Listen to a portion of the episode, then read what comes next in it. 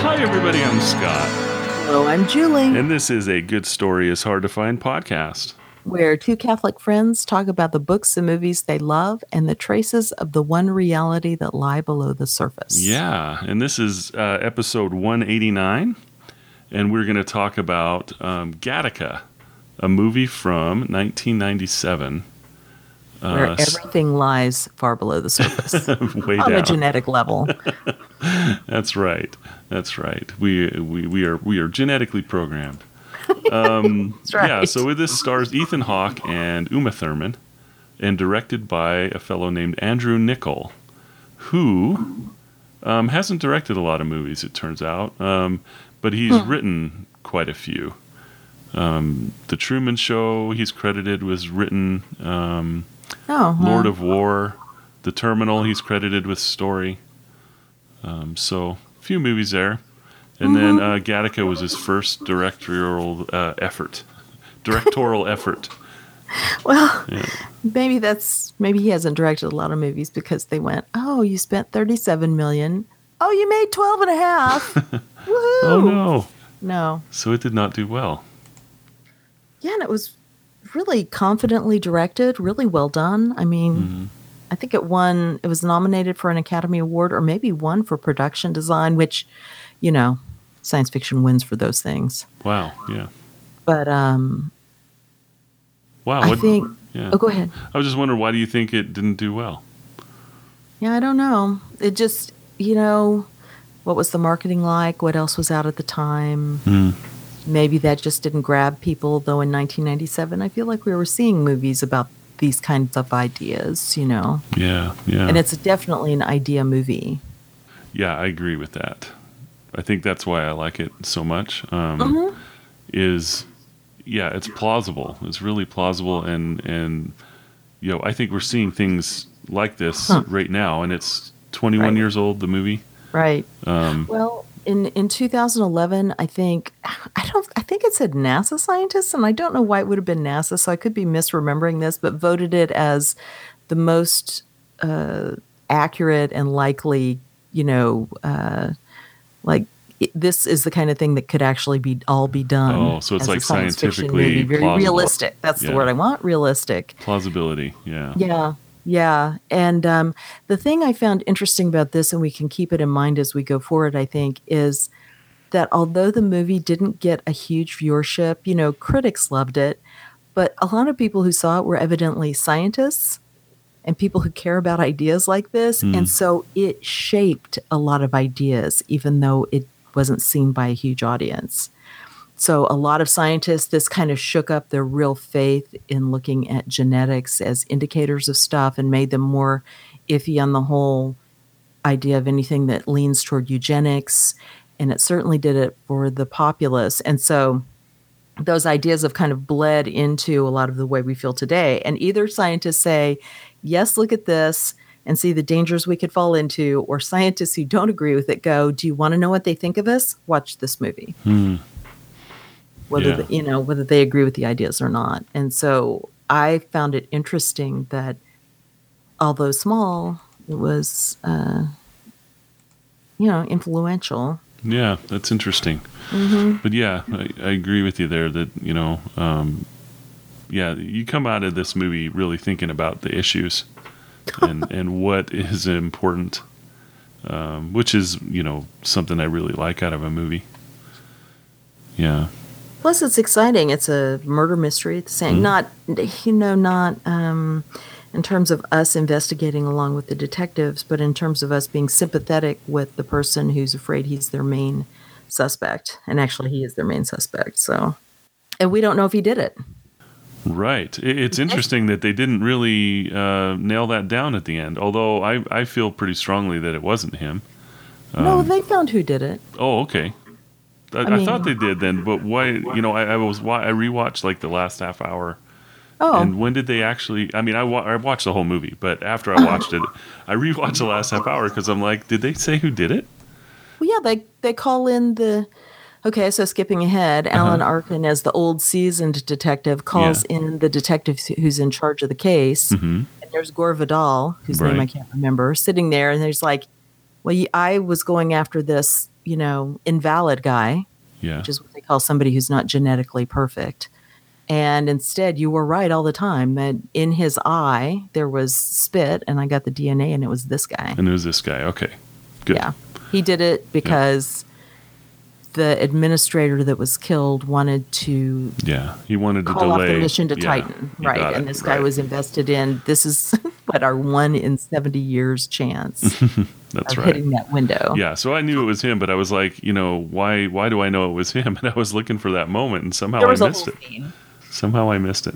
Yeah, there, there Yeah. was a whole scene. Because I do remember him, uh, Alan Arkin getting the DNA from the guy and and Mm-hmm. and putting it in the thing, and you could almost see Gore Vidal's face on the little flickering Right. thing that came up, and then Right. um, yeah, well, and then because remember the other detective is interviewing Jude Law, Eugene, yeah, and he right. gets the call. We got him. We got the guy. So he leaves. yeah, I remember that. Yeah. And that's so then he goes back and there's a scene where they explain it. Okay, yeah. I wonder So if that was missing from my version. I don't know. it. But um, But anyway, yeah. So what? Yeah, what are these issues? Um, yeah. So Ethan Hawke is a well, uh, his character as a as a younger person, he he was conceived um, without any uh, genetic enhancement. Okay, in in a world in which this is super important. Um, so uh, at his birth, um, they the first thing that they did the moment that the kid was born, they took a genetic sample and put it into a machine, and then the machine spit out some very cold facts about you know what this person's life was going to be like. you know the uh, probably gonna you know the some of the most uh, striking things were you know probably has a 30 year lifespan because of a heart condition. Um, you right, know, and- ninety nine percent. Right, right. And is, you know, this percent likely to do this, this percent likely to do that. And Well, yeah, um, and it's things like have bipolar problems Mm-hmm. or have whatever. So they're doing, and, and in fact, at one point, somebody else in the movie is saying something like, "Oh, I don't have a violent bone in my body. mhm. Check my readout." check my readout. Yep. Yeah, That's right. so go that's ahead. right. They use that for all kinds of predictions. So. Yeah. So, um, even though these uh, this couple was in love, um, and that's you know they conceived this child out of love, um, the father was having clear second thoughts or clearly uncomfortable, and in fact, uh, uh, the child was going to be named Anton. But After in a very significant moment, he said, "No, let's let's name him Vincent Anton." you know, let's move my name into his second name. You know, so so rather than name him after himself, uh, he withheld that because of the potential genetic issues that this kid had. And uh, Yeah, and you get the feeling it's the mother is all for just it's all fine. And at one point they show a rosary with, with the crucifix. I missed that. How cool! Yeah, it's Mm-hmm. it's when he talks about I was conceived on the Riviera, Hmm. not the French Riviera, in Detroit, and it's in a car called the Riviera. Right. But they show just hanging there just for a second, Interesting. uh, you know, the rosary How about from that? the like you know from the uh, rear view mirror, but the crucifix of it. nice. Okay. Yeah. So it kind of, and he Hmm. says we're called faith children or whatever. Yeah. Yeah. Yeah.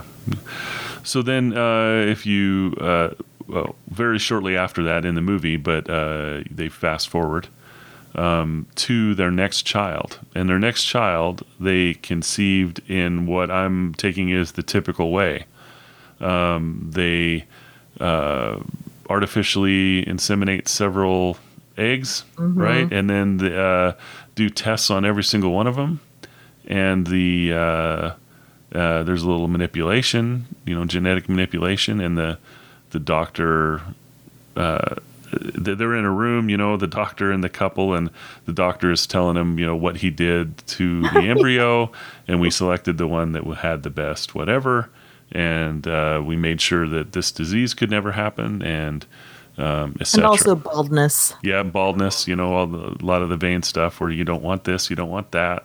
we made sure that and then the the the wife actually said you know no we didn't ask you to do all that you know um, you know we want some variability yeah, disease is one thing. yeah right yeah But, then he kind of goes, Well, don't you want your child to have all the chances, all the opportunities? hmm And they kind of both go, Oh, yeah, I Yeah. guess so. yeah You know, and that's how you do it. hmm It's just how they think of it. right so that child is born and that child gets the name anton which was intended for the first one and um, then they grow up both children grow up one of them as some superior genetic specimen and the other one you know perceived superior genetic specimen. And the other one um, sort of a disappointment pretty much because of potential disappointment right?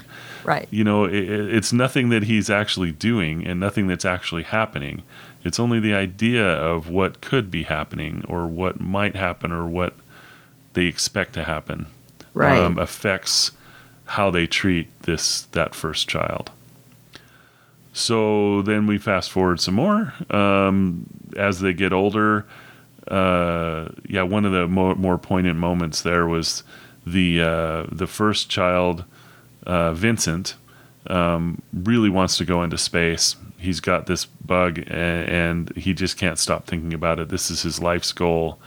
And his father at the dinner table actually said, "You know, the the closest you're going to get to a rocket is if you clean it." that was that was brutal. Mm-hmm. You know, simply because of genetics again. You know, mm-hmm. had nothing to do with his intelligence, nothing to do with anything other than, you know, your genetics says this. Yeah, they never talked about intelligence or potential for that, did they? Even when they Mm. were testing the baby, they were just looking at disease Right. Right. and what this would do. Yep. That's right. And then, um, sure enough, he gets a job. Vincent gets a job as a janitor at this uh, place called Gattaca, um, which is a company that, you know, try to figure out exactly what this company does. I guess, you know, he, he spends his time calculating uh, trajectories and stuff later. They later. do. I think it's like Yeah. NASA. Yeah, it- I guess it could be just They send NASA, off all right? these space missions, you know, Yeah. and he's in line to go to Titan. Yeah, so they're sitting So in. that's what they do. Right, right. And um, so he's cleaning that place. You know, he's a janitor at that place, but then figures out how to get into that place um, using another person as uh, kind of a surrogate. How would you even explain that? So, so he found someone who was a superior genetic specimen who was in a wheelchair due to an accident. Well, it was a, he went to a service, it looked like, or somebody who was kind of shady on the underground, played by Tony Shalhoub, who shows up and says, "Well, I'll find somebody for you." Mm-hmm. Essentially, and I, you never know how he comes across enough money for this, but that mm. doesn't seem to be a problem because he's kind of doing it based on future earnings. At Yeah, one that's kind of the impression that I got. That I get twenty five percent. Yeah, so there must have been a down payment, and then I get mm-hmm. twenty five percent of your future earnings. right, right. So, um, Yeah, and it, it's kind of a it's a win-win because the fellow who's had the accident can't do the work that he his life, you know, uh, had prepared him for, or his genetics said that he was capable of. so um, his earning potential was pretty low, and then Right. um, you know Ethan Hawke could take his identity and um, move forward and make the money and uh, support them both. Yeah, so he undergoes a series of surgical procedures and all these other various things to make him as like Eugene, who's the rich guy, played by Jude Law, as possible. Yep. Eugene's very bitter. hmm Naturally, um, he's been raised to think he's superior, and everybody who looks at his genetics goes, "Whoa, this guy is off the chart." Oh my gosh. Yeah. And he is bitter though because he says, "Oh, look, I won this for swimming. That was his thing." He's like, "Silver. Yeah. That's the best I could do. I, sh- you know, I've got these genetics, but yet I get silver." Yeah. It's and, of an and that important yeah. It's goes it's great. It's great. Yeah. So um, yeah. So now uh, Vincent uh, assumes this guy's identity, and has to do things like, uh, you know, they're, they're always peeing in little bottles and taking samples and taking blood samples and everything. So he's figured out ways to, when they ask for these tests, to give him samples from uh, the person he's impersonating. You know, so he's devised these methods of, of doing that and gets really good at that. and he's got a, they show him every so often. It's my skin just ached watching him every morning. He's, you know, shaving every hairy part of his body he can and using, um, you know, like stones to rub off the, Yeah, yeah. any hairs that would have been anywhere or any skin cells so that he's not leaving any traces of the real person who's yeah, he doesn't want to leave invalid. any genetic material on his keyboard or anything. Yeah. And, Well, and he also is bringing in things like skin flakes from Eugene and kind of scattering them around and putting a couple of Eugene's hairs in a comb that's in his desk, Mm. that kind of thing. yep, yep. So it's an arduous process, but It kind of is. interesting thinking about how you would overcome all these little tests they have. Yeah, and they're constantly testing, which uh, which is odd. weird. I thought that was odd too. I didn't know why they were testing. It's like once you get past that initial test, you you think that you know they'd be good with that, but no. Well, they were using it that I could understand the finger pricking coming to work is just, you know, oh, it's like instead of showing an ID card, you're valid to go into the building. Hmm. Yeah, But they were constantly having. I mean, you know, the technicians get to know you eventually. We we get to see and I don't know this guy's name, but I love this actor so much. Xander Berkeley, I think is his name. And uh he's the, guy that was- technician who gets to know him. He does all his testing every morning and yeah, yeah, so it's not like you couldn't just use people for this, but I think it shows their their complete dependence on this for everything at this level of society anyway. Hmm. So eventually what happens is he discovers he's going to get to be on the the Titan team or the team to go to Titan and he's very excited about it and then a murder happens. So the cops come in and start taking samples of everything hmm which unfortunately there's an eyelash that got loose that day. So they know this invalid guy was in the building and he looks different enough, supposedly, though for me that never really worked. I was like, you can't look at this and just see it's him. yeah, yeah. And um, so when that happens, he's got to worry about staying ahead of the cops. One cop, who's the older, seasoned cop, is really convinced that it's an invalid guy. He somehow got into the building. He somehow has taken on another identity. He's the one who did it because he got discovered. The guy who's in charge of the investigation, who's a younger guy, you don't know why he he is in charge of the older guy, but this is how it works. You know, maybe he's a jerk. Mhm. He doesn't really think that's true. He keeps telling them, look over here, which we want him to do because we don't want our guy to get caught. And then at the same time, a romance has begun with one of the other people who might have been in line to go to Titan, and that's Uma Thurman. hmm hmm So a romance, a very tentative romance starts up there. yeah, And she is genetically perfect. I, I mean, you know, she's gotten into their system. And so from there, it kind of goes on into yeah. I don't so- know. As he's struggling with all these people who are going to bring his house of cards down, can he hang on for the week it takes to get the mission off the ground? Mhm. That's all he's focused on. Yeah, And the net seems to be tightening around him. And at the same time, we don't know if he did this or not. He keeps going, Of course I didn't do it. But we don't see all his actions all the time. We don't know who did it.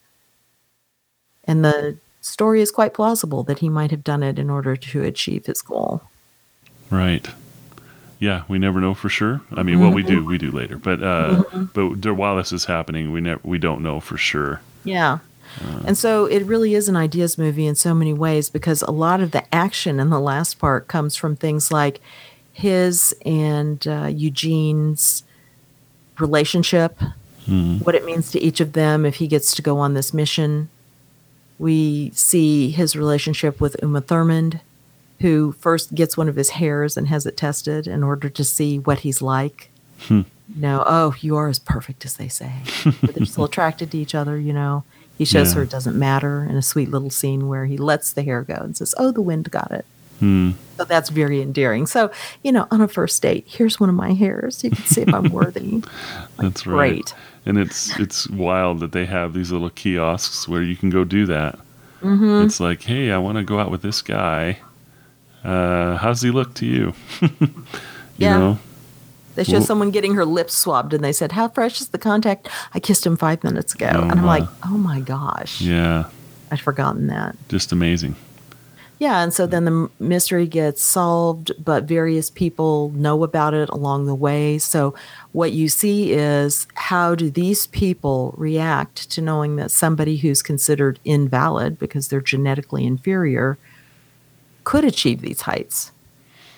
Right. And so, in his hmm. relationships with them and how they react and what happens because of that, we are carried a little further into our own thoughts on is this a valid way to test people? Hmm. What is it that's holding you down? And of course, by then we don't we wouldn't have felt that way anyway because this is being told to us in hmm. our world, yeah. not them and theirs.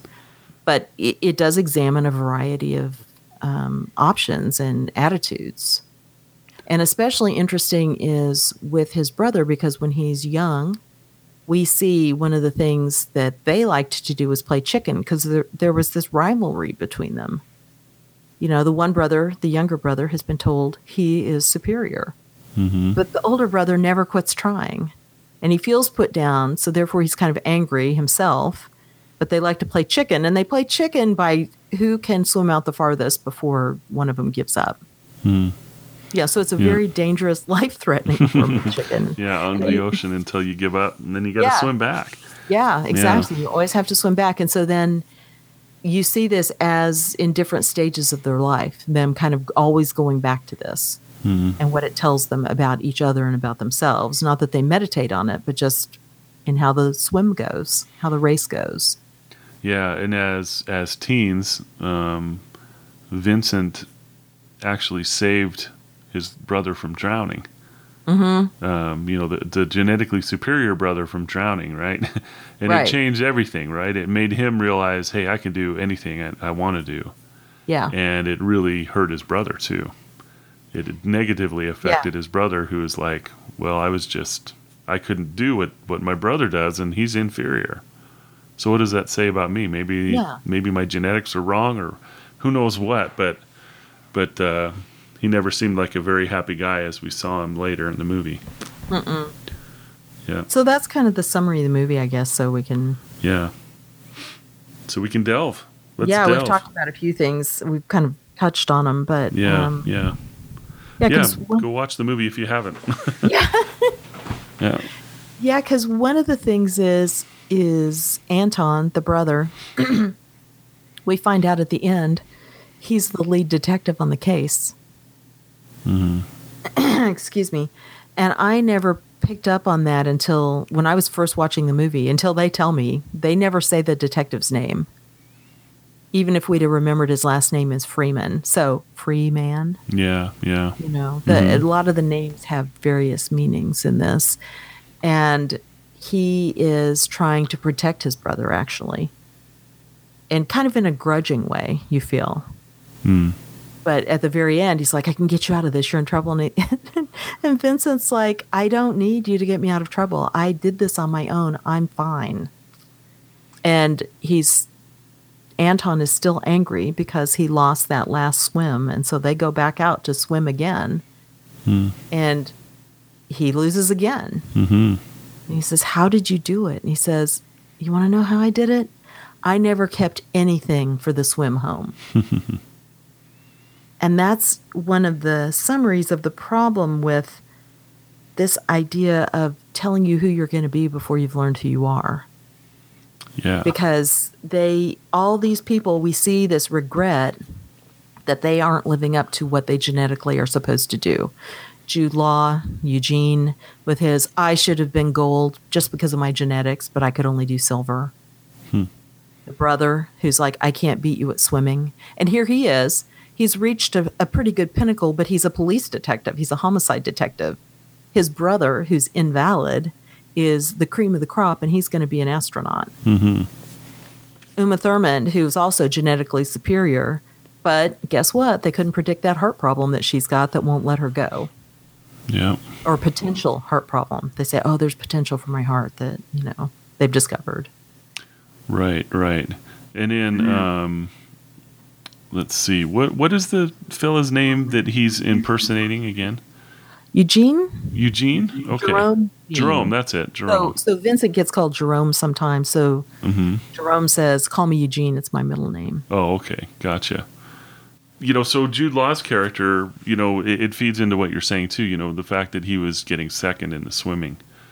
You know, it, it, it to him it was like, okay, well, I, I was missing something, right? But Ethan Hawke had what he was missing, which is, you know, desire, and uh, you know this. He was, you know, fighting for what he had. You know, you know, it, it was like, you know, it's not only genetics, but it's other stuff too, right? So he's got the genetics to be a great swimmer, but maybe not the desire, or maybe not the uh, that extra thing, The drive and the will. drive, right? Yeah. Well, and yeah, because that brings up one of the huge themes is how does destiny govern our lives? In this case, it's biological destiny. These people have been told from the beginning, you're one of the gray ones, mm-hmm. versus free will. Yeah. You don't know. You just have to overcome these obstacles that come up. And so, how do expectations shape our lives? And for me, that made me think of the Catholic Church has a really strict ban on things like fortune telling and predestination. Mm. And that's part of the first commandment, really. Um, when you look in the catechism, they say, You shall have no other gods before me. And it says, um, Superstition is the deviation of religious feeling and of the practices this feeling imposes. It can even affect the worship we offer the true God when one attributes an importance in some way magical to certain practices otherwise lawful or necessary. To attribute the efficacy of prayers or of sacramental signs to their more external performance apart from the interior dispositions that they demand is to fall into superstition. So, in this case, there's nothing wrong, supposedly, with I suppose you can genetically engineer people, though the Catholic Church would say that's very wrong. Hmm. At the very end, Uma Thurman goes, You're a God child? you know, meaning it was all left up to what God gives you. Yeah. Yeah. Um, and this is the idea, this superstition is the idea that our science and our choices and they're all wrongly ordered. hmm You know, we think by by ordering the biological makeup of these people, we can say who they will be. Right. And they accept that, and when they accept that, they're, what's taken away from them is the chance to have freedom. To just see what they can become. Yeah, exactly. Yeah, you nailed it right, right on the head. I, I looked up some arguments against genetic modification in humans um, from a non-religious perspective, just to see what was being said, and um, found three things that I thought were very interesting. Um, so, and it feeds into exa- exactly what you're saying. So, um, genetic modification, the first one is uh, genetic modification prevents that person who has been modified from making free choices related to the modified trait. So, the yeah. modifier controls the person's future by controlling his or her genes. In other words, it's the parent that is controlling the future of the kid by modifying his or her genes. If you have been given a gene for musical talent, then you have no choice but to become a musician. Oh. You know, and we we will call this the puppet critique, is what this paper says. So that's Yeah. one thing. And then another is um, genetic modification limits the options of the person who is modified by limiting their range of behaviors and life plans. So a person with a gene that causes him or her to grow to a height of seven feet cannot become a jockey. right? So we call Right. this the open future critique.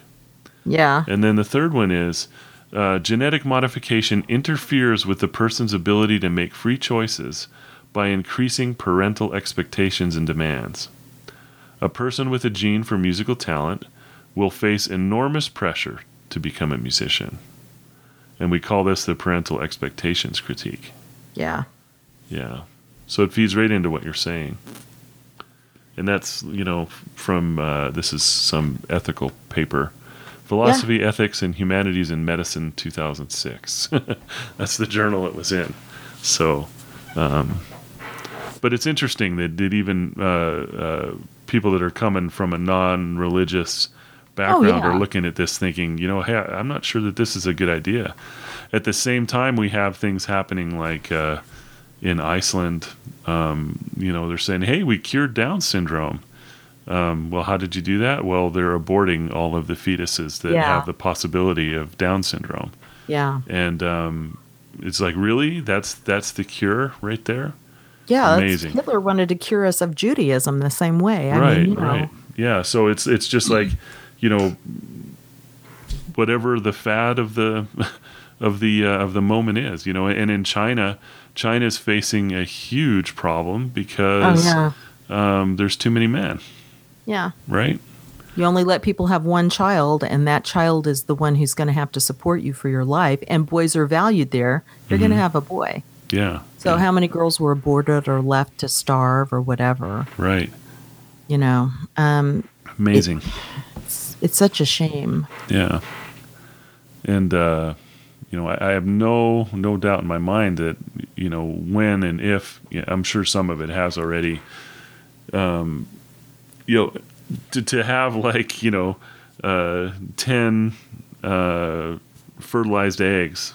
You know, fetuses, right? And then to uh, genetically test them all and pick the best one.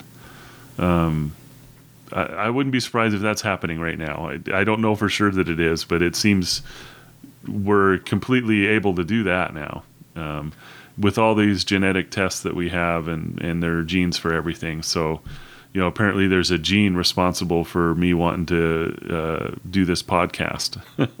you know, we'll have no. to find it in the DNA or whatever. Well, But- and yeah, I know. I mean, think about that scene where they're showing the parents, okay, there's two exceptional boys and two really exceptional girls, he says. Yeah. Oh, we'd like in, uh, Vincent to have a brother. Okay. Well, I've done, you know, this, this, and they're just showing the, you know, the fertilized cells up there. So these are clearly four, they could all go on and be people, hmm but they're throwing away three of them. That Yeah. happens all the time in IVF, which is why the church, that's one of the reasons the church doesn't like it. They're like, those are all people. Right. Right. And um, they also don't like the idea of separating fertilization from the union of a man and a woman because there's something greater than just coldly producing a child. When you do it like that, you're just turning it down to now I'm ordering a new car in a way. Hmm. Um, you know, and, Interesting. and I realize I'm spe- speaking harshly if anybody's listening who's had these issues. I don't mean it come off as um, a condemnation of desires for children or struggling with fertil- fertility. I have not had that issue myself, but I know it's so painful. Hmm. But the church is like, but there are children out there right now who are dying to have a parent, Hmm. you know, or you can spend a lot of time working with children or you know we don't all get what we want even the people in this movie with the perfect genetic stuff they're not getting the gold medal uma thurman can't go to the stars because she's going to have to just stay on earth like she says and i'll go around the sun but on this starship Hmm. because of her heart Yeah. Yeah.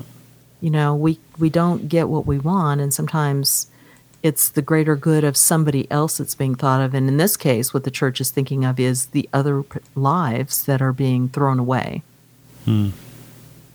Does that make sense Sure. i don't mean to make that sound really harsh or anything. No, yeah, I don't. I don't really know uh, that about those issues, but yeah but yeah, it's it's interesting to think about.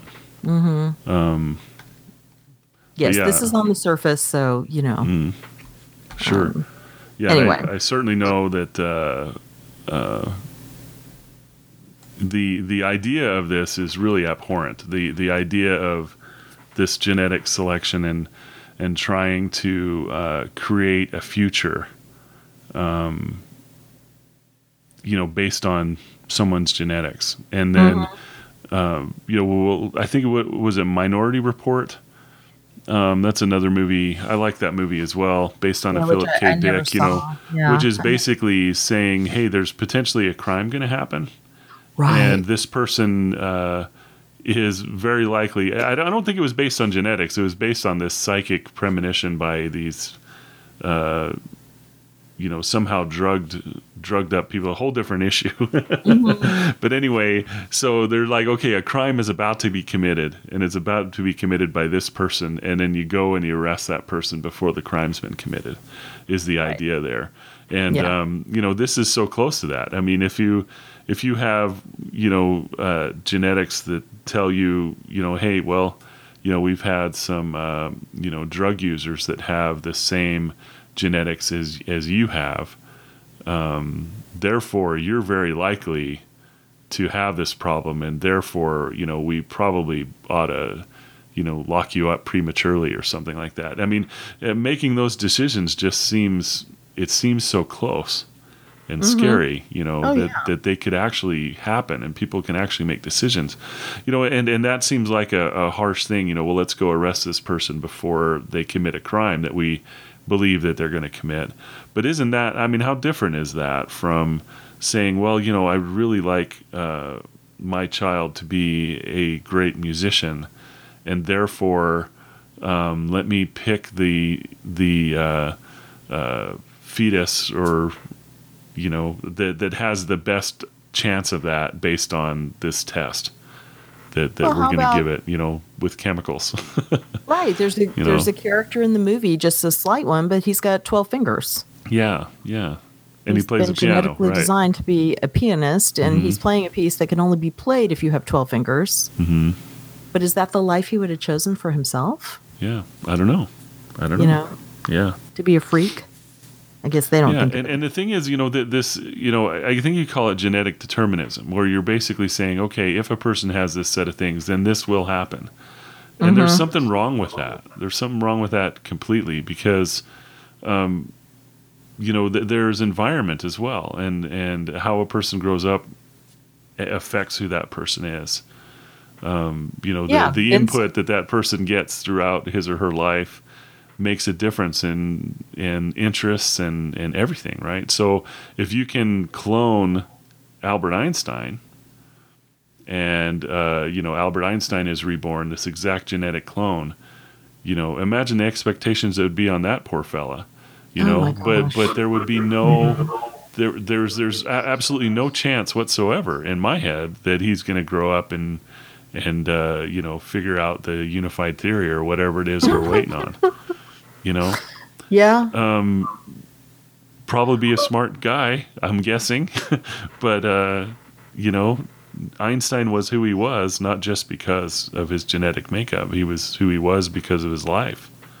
yeah. And like you say, know? there's the whole idea of um, the struggle, the environment. I mean, Vincent is who he is because he has to struggle his whole life to be better. Right. And without that struggle, you're not going to win the, the race, right? Right. I think that that's what they were saying, you know, with Jude Law. I mean, his his life was so disappointing, and then it, it turned out that I mean, he was so distraught that it turned out that the accident he was in was on purpose. Yeah, You know, so it was like, you know, you have you you are going to be this, right? This is your mm-hmm. life. This is what you will be. And then you fall short of that. Well, my gosh, how do you overcome that? Well, You know? especially when you haven't been prepared for it by any other losses when you were Right, and- and younger, and, you've a- always been that's a problem, protected. too. You've always been told everything is great and that you're the best, and and that actually made me think of some of the struggles that the millennials have. That's that's sort of where I was going to go Oh, next. I'm you know, sorry. no, no, no, don't be sorry at all. It's it's you know we're thinking the same way. It's exactly that. You know, when you have, um, you know, parents that are, uh, you know, really gung ho parents. You know, and I know that they have everyone's best interest at heart. You know, but they really want a kid that'll do this. They really want a kid that'll do that. And uh, you know, their their lives revolve around making sure that. Uh, your kid can get to all these events and and all these things you know um and uh i don't know and you're like yeah you're the best at everything everybody gets a trophy and all that stuff um it's not it's not great it's not good you know No, because the, what they're missing is um, we could call it soul, but you could also call it psyche. hmm What effect does this have on you as a person, essentially? yeah yeah Because you're not just your genetics, and it's focusing just on that. right right And in fact, I saw something recently. You know, every time we think we understand everything, then we discover later we don't understand everything. Like they used to talk about junk DNA, and then they went, oh, crud, it does all this stuff that we didn't realize because we didn't know enough to look for that. And then recently I saw something, you know, the, um, and these really disturb me anyway, the CRISPR techniques where they can mm. edit genes and stuff. Yeah. Yeah. They're like, ah, this is really this is a piece of cake. We're going to solve all these genetic illnesses, and I'm like, so I'm tentatively going, well, that would be good, but I don't know what does this mean on a bigger scale. And somebody just a study just came out, I think, that said, um, um, actually, while you're doing that, you can inadvertently harm other DNA. You won't even know you're doing it until it shows up later that hmm. you've messed stuff up. Hmm. I'm like, right, because this isn't like fixing a car. Yeah, it's a, the law of unintended consequences. Yeah, we don't. You know, we have to have humility. We don't know. Yeah, we don't know, and it, it's like you know. So I work in control systems. Well, when you go in there and you fix a problem, sometimes you create another problem, mm-hmm. and um, you know, at least I'm not working with people. You know what I mean?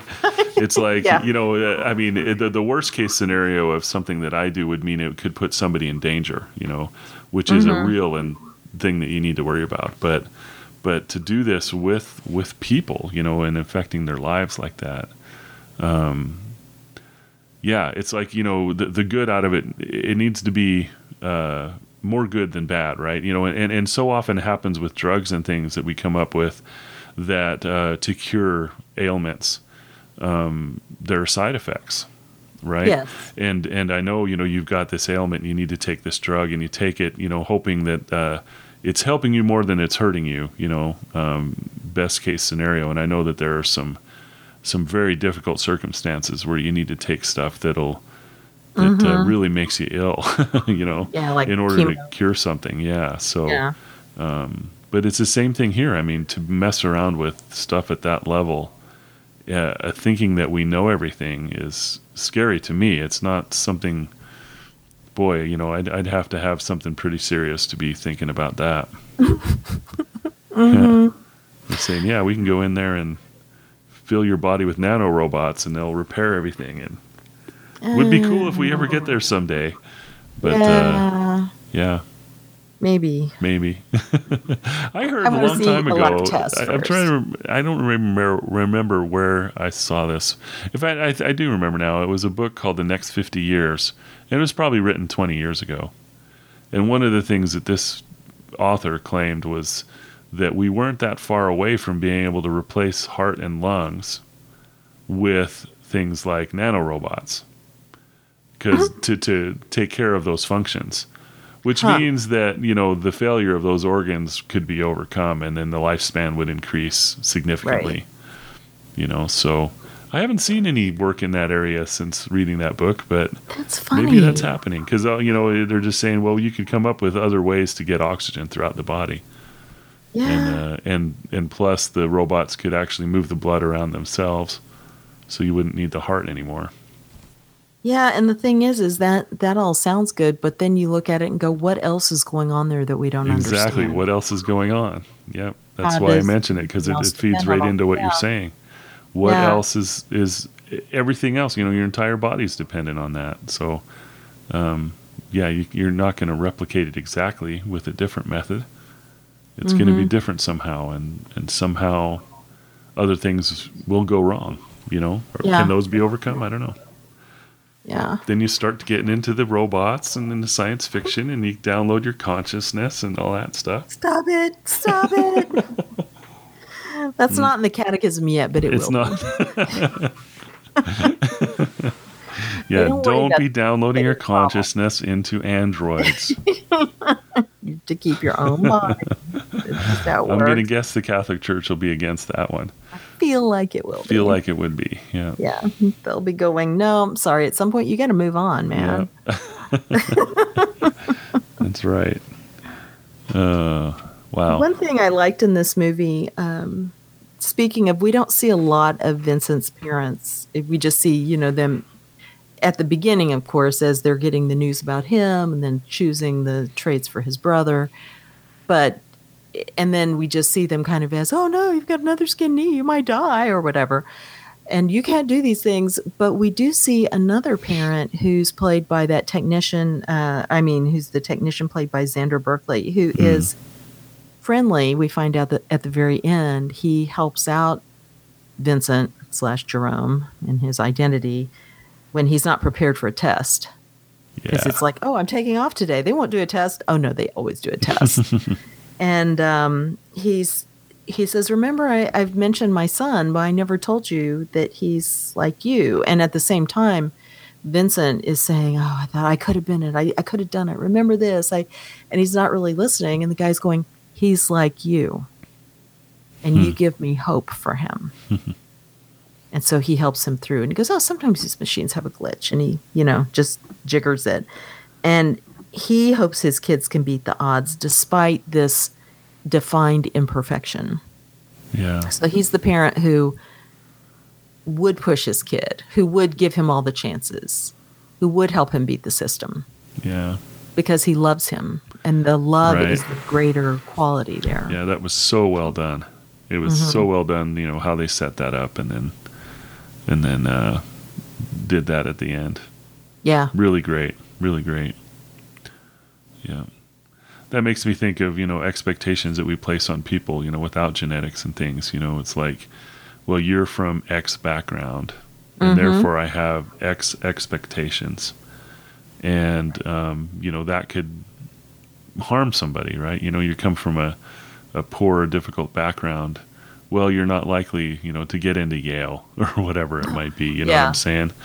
Um, you know that that's that's interesting stuff to think about. But that's that's where all this stuff is headed. But but even more, right? It's like it seems to me that it would get even worse.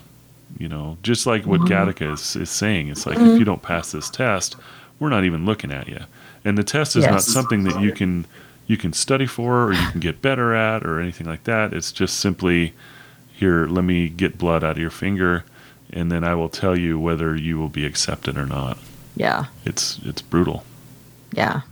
Yeah. Well, and I do have a friend who had an interesting reaction to the end of it. She Mm-hmm. said um, she thought he was wrong to go on the mission. Because of his heart?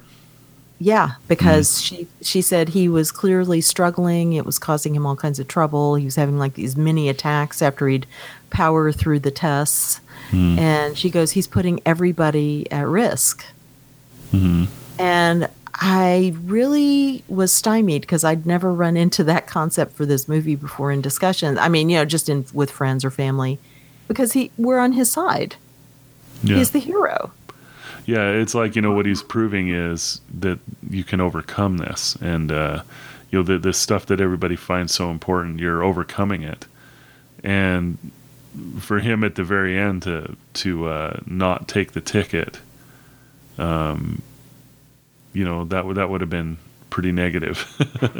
so, but I, I can understand what she's saying. It's like you know you're assuming okay, well he's going to die en route or whatever. You know, we don't know that for sure, and and I think that's part of the point of the movie is Right. we don't know for sure, and he doesn't either. Um, if it was a fact that if he died on the mission, that everyone else would genuinely be in danger, like without him, it couldn't happen or something like that. Uh-huh. I didn't get that impression, but if that was true, then maybe I would have to to really consider it. Like if Well, he's if he's killing ten other people if he dies, right. Well, you know. that's But then then on the other hand, any of those people could die at any time. yes, through a freak accident. We've all Right, seen yeah. The Martian. Yeah. I mean, um, well, and the other thing I was thinking is that's a valid point, but it's not the point of the movie. So they're Yeah. not interested in that. What they're Mhm. interested in is him. The point to him is not being part of the team and having a successful mission. The point is he gets to go into space and do this. It is his selfish dream. Mm. And it, it's okay. I mean, because he'll be part of the team, he'll do everything. He may or may not get out of it, but and then again, to me, the other point was the larger picture is if they hadn't had all these ridic- ridiculous requirements in place, they would have caught it. They would have been testing everybody. He wouldn't have known to fake it Mm. because everybody wouldn't have been focused on one thing so much that they were myopic. They would have Yeah. tried everyone, and he would have been eliminated much more naturally yeah. because he couldn't have faked it. Right. And you call that, you know, a selfish dream too, and and it was a personal thing for him, but it was also inspiring to everyone else. You're right. So, and as I said Yeah. it, I was like, well, selfish. He was only thinking of himself at that point. Sure. Yeah. But, and so it was a selfish dream, but it doesn't mean one person's personal dream can't affect all those other people, like you're saying. Hmm. The father, Uma Thurman, who I know had a name, Irene, I think. Irene, yeah. Yeah, I'm looking at it here. And um, even even uh, Eugene Jerome uh, Jude Law's character, Mm-hmm. who one of the things that's kind of interesting to watch and kind of sweet about this movie is we we aren't given a lot of moments of friendship. It's just a very structured set of exchanges we see between them about you know you've been drinking so your samples are no good for when I go for my interview, but they do have a form of friendship by the end of it. Hmm. He sacrifices a lot in order to get up there and keep that masquerade going when the detective comes to interview him. At the end, he wants Jerome, I'm sorry, Vincent, these mm-hmm. names switches are, he wants Vincent to have his dream. Yeah. He's seen how hard he's worked mm-hmm. And that he will try to let nothing stop him. You know, even at the sacrifice of himself because he can't stand the idea of a year by himself. But he's not going to tell him that. Yeah, yeah, yeah. I, I, I was bummed out by by what Jude Law did there at the end. I didn't like that. Well, so what a way to go, man. Um, Yeah, you could have picked a lot of different things, but he was he was he was getting rid of evidence, right? He was He was was- getting rid of evidence. yeah. So I mean, he he was doing that in a way for Vincent. You know, Mm-hmm. saying you know it, if he had just done that, you know, with pills or something, then they would have found the body, they would have tested Right. it, and they would have said, "Holy crap!" You know. Right. but I don't know, you know, because he was worried about when he came back. You know, I know that uh, Vincent wasn't worried about coming back. He had reached his goal, and I think Right. that uh, you know, if they had found out at that point, you know, what are they going to do? Turn it around? The Yeah. answer is no. But when he gets back, I don't know if they'd put him in jail or whatever. Yeah, or if he just disappears into the system, Yeah, uh, yeah, you know, some other place, he's like, I'll I'll move on and worry about that then. yeah, But see, that's the other thing about I never worried. I gave it all. I never worried about getting back when they're swimming. hmm That's what he's doing here too. Right, that's how he right. approaches everything. I'm just giving. I'm not not saving anything for later. right, right, I'll worry about that then, and that's how he achieves his goal. Yeah, which also makes me think because I loved those swimming sequences, and they were part of the only interaction with the natural world for one thing. true. And the, yeah, and the other thing was, of course, um, the ironic idea of here's two people, they are swimming to see who's better, and of course, isn't that what sperm do? They swim, and the one that gets to the egg is the one that wins. So, you know, ideally, yeah. the perfect one wins, but when the imperfect one wins, here we are. I mean, with my bad eyesight or whatever it is. And uh, it's so to have this going on between the per, the valid and invalid brother the whole time kind of just keeps reminding us, yeah, you know, through that visual imagery hmm that this is what's at stake. You can't predict these things; just let them happen. interesting. Yeah, love it. Mm-hmm. That's cool.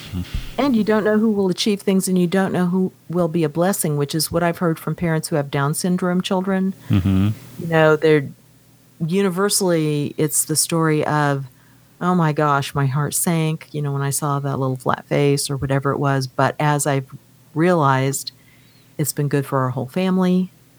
It's been, you know, we've all learned how to give and sacrifice for each other in a way we wouldn't yeah. have otherwise. This child brings us joy because they are so pure in their being. Yeah. You know, their their joys are, our sorrows are genuine and out there.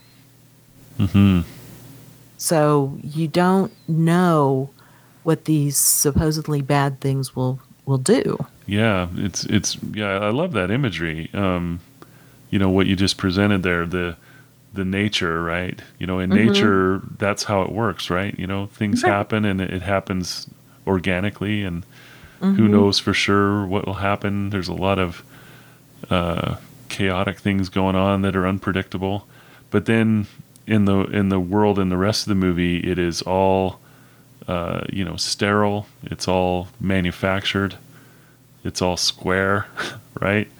And Yeah. and they're they're trying to predict the outcome of everything and trying basically to control the entire thing, right? Mm-hmm. Um, so so yeah, out there in the water in the swimming, you know, they're they're not in control. Right. It's all the the world that the humans live in is all, as you say, controlled is the perfect world because think even of how they dress. They don't have a uniform, but their uniform is essentially a dark suit, a thin tie. It's almost like not quite like a 1940s style it's suit, but you know, it's a very um, even the women are wearing suits with pants and everything, and the ties and the button-down shirt. Their hair is slicked back. The only time you see Uma Thurman's hair down is when they go dancing one night, and then it's an Art Deco-y kind of a look Mm-hmm. for everything. Desaturated, of course, because in the future there are no direct colors. Everything's desaturated. Some. That's right. Everything's gray. It's a bit gloomy in Yeah. the future. A little uh, bit polluted, right? Yeah.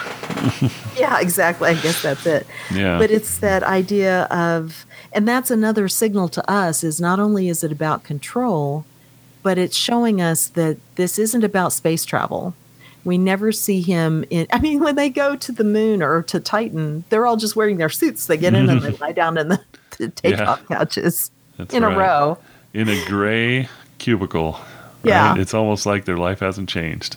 Yeah, exactly. And so, they, but we don't ever see, most we see them doing is running or physical, a bit of physical exercise, like in that weird thing he had to hold on to, the, the thing that would go around and around in weird ways. And so we don't even know what scientific training they've had. Hmm. It's not like a regular astronaut movie. And that's kind of the sign that this isn't that important. This is about the other stuff. Yeah, yeah, But it is all about control. Yeah. Mhm. yeah, for sure. And ideas. And ideas, yeah. I Thumbs also up. loved the um, the brother's performance, Hmm. the actor who plays the brother, because since I'd seen this several times, I was watching him a lot more than I usually would. And he gave this kind of beautiful double performance as when you don't know that he's uh, Vincent's brother. hmm He's just kind of the uptight cop who doesn't really believe the savvy older cop. He's focused on all these other things for some weird reason. And um, of course, when you see it and you know what's going on, it's this double meaning of everything he does. Yeah, yeah. The reason he's asking the questions he asks about, you know, Vincent or whatever. Or Right. says, oh, we don't need to worry about them. That's probably nothing. Yeah. Yeah, his name is Loren Dean. Mm-hmm. I found. So, yeah. Yeah, I liked him too. Yeah. Hmm. Loren Dean. Yeah. And you got to love in these, you know, this is 1997. Um, Yeah. but it was interesting how, you know, they're still dealing with, you know, dot matrix printouts and stuff. You Yeah, I like it. It's funny. It's funny how, you know, everyone's kind of missed, you know, that there wouldn't really be a lot of paper use in the computers in the future. And it was all just on a pad or a tablet. And There's no cell phones. yeah. Or if there are cell phones, they're not like a smartphone, Uh huh. you know? Right. right. Um, Yeah. Yeah. They did have those little tiny screens on their little genetic things, and Mm-hmm. you know it had. bzzz. Yeah. love it, love it, and I love Ernest Borgnine. Yes. Oh, I love that man. He was great. Yeah. yeah. He did good there too. Also, Yeah. speaking of something they missed, and maybe they did this on purpose, I Mhm. just want to say, okay, so you are Eugene, you've got all this money, but no elevator. You know, they come in and they go, "Who lives up there?" Well, not me. Not me. And yeah. and I know they did that, so during the big tr- scene, he'd have to pull himself up the stairs before they get there. But um, this movie, I think it it was either nominated or won an Academy Award for production design. Mhm. And of course, you know that's science fiction shines in those categories anyway. But Yeah. one of the things that I loved is the staircase in uh, Eugene's house is like a helix. Mm, that's it's right. a DNA yeah. helix. Yeah, it was a helix, Yeah. and it was very long, very tall. Yeah. it takes a lot of work to drag yourself up, Heck but, but it was well dusted because when he gets himself into his chair and it dusts himself off, I'm like, well, there's nothing even on the front of you, but you know, good call. Yeah. And then one of the other things they did, and this Rose was saying that her motion graphics professor or whatever um, at Columbia College in Chicago always used this movie as an example of how to have thoughtful title design that's connected to the point of the movie. Hmm. Because when the, the names and everything are coming up, you'll see certain letters will come up first and then be bolded and they were always G, A, T, or C, and ah, those are yeah. the initials of the DNA, the four proteins that make up DNA, right. and that's so that's why they did that. Yeah. and that was word, also the, the word Gattaca. Yeah, yeah, is all made up of those letters. Yeah, that's yeah. cool. Well, because they do you know that story about why it was called Gattaca? I I, di- I didn't I didn't know there was a story. I, I just knew that the, all the letters are the DNA Yeah. forms, right? But anyway, Well, and they, I Yeah. never thought about it until I was just kind of looking up trivia, and it was saying that it was originally going to be called the eighth day. So you know, God finishes His work on the Ah. seventh day, and on the eighth day, man gets in there and starts fiddling around with it. right. And Mhm. partway into production, a French movie came out called The Eighth Day.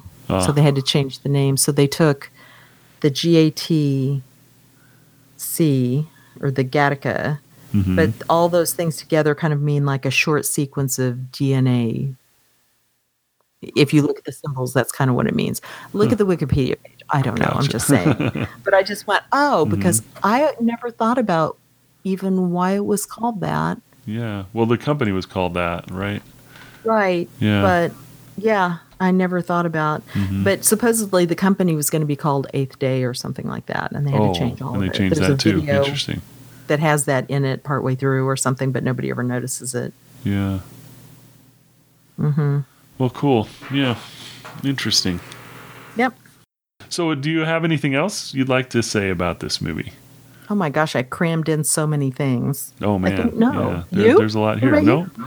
nothing else I can think of. I mean, I mentioned Ernest Borgnine, so He was good, and there was one part of the movie where I think uh, Vincent is coming down the stairs and he has a little cup that he was drinking some water out of or something, Yeah. a little paper cup. yeah, and Ernest Borgnine is passing him, and he's, "Oh, I'll take that, sir." Yeah. And he just gives it to him and goes on, and he kind of just crumples it up and goes upstairs with it. uh huh. And I always would look at that scene and go, "Does he know?" Because- I think he did. Yeah, Yeah. And I saw somewhere there's a deleted scene where it makes clear that he does know. Oh, but I liked that just as a hint Yeah. that it took it took people besides Vincent to pull this off and besides right, the effort yeah. that he and the other people were deliberately putting in there were Mhm. friends who were going yeah this is a good cause we like you you bet. Yeah. Yep, yep. I like to think that he knew. mm-hmm. Yep, and was helping. And that's you know there was one scene towards the end where he was collecting garbage while these guys were all oh yeah grabbing DNA everywhere, and I just got the impression he was trying to get everything out of there that he could. Yeah Just trying to help, you know, acting like he was dumb. You there's know, no other reason for that scene you're right yeah, and this movie is very very deliberate about the scenes there's nothing that's extra yeah, yes, Gattaca. Well, it's a good choice, and um, I really can't believe we haven't done it before. Hmm. Oh my goodness, the dogs! Hey, puppies. yeah, the mail must be here. Oh wow, Anyway, that's great. that's uh, that's cool. Mail time. Love it. yep. All right. Well, next up we have Captain from Castile by Samuel Shellabarger. Yay! Yay! You bet. Swashbuckler. Love it. Cool. So much adventure in Mhm. ancient Spain and Mexico. Right. Well, ancient. Ancient. I don't know. Yeah. 1600s, something like that. Well, cool. I'm really looking forward to it. So, yeah. In this book, everybody expects the Spanish Inquisition, oh, and they're not disappointed. Wonderful. yeah.